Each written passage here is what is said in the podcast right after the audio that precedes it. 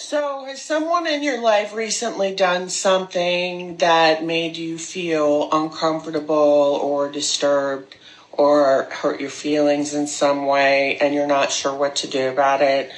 If so, tune in today because I'm going to teach you a very effective skill that I call airing things out with a person. So, I'm going to walk you through slowly to describe the different parts and then I'm going to practice it and show you all of it put together.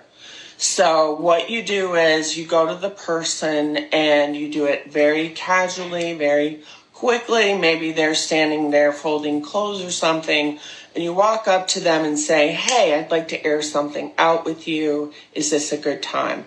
By asking them permission to give them feedback you're essentially making it much more likely that they will hear you and not feel defensive and will actually make changes in their behavior based on what you're telling them. Okay, so ask permission.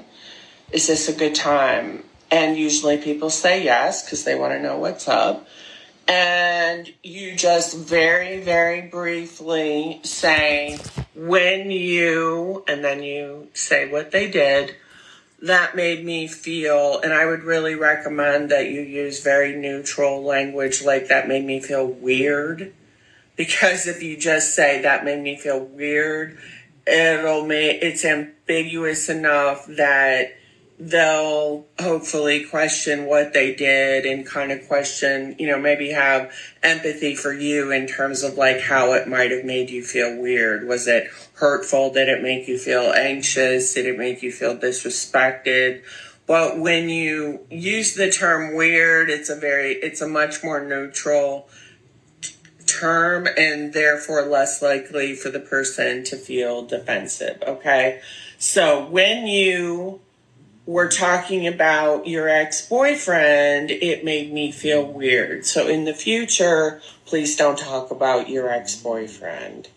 And that's a boundary. Remember, boundaries are boiled down to four words. Please, that hurts, please stop. Okay, so basically, telling them that what they did made you feel weird and in the future please don't do that or in the future please do this instead. That's even better. Okay but it's a way for you to very quickly let them know how they affected you and ask for what you need in the future. And it will help them to be a lot less defensive than if you say we need to talk. Okay? Thanks for tuning in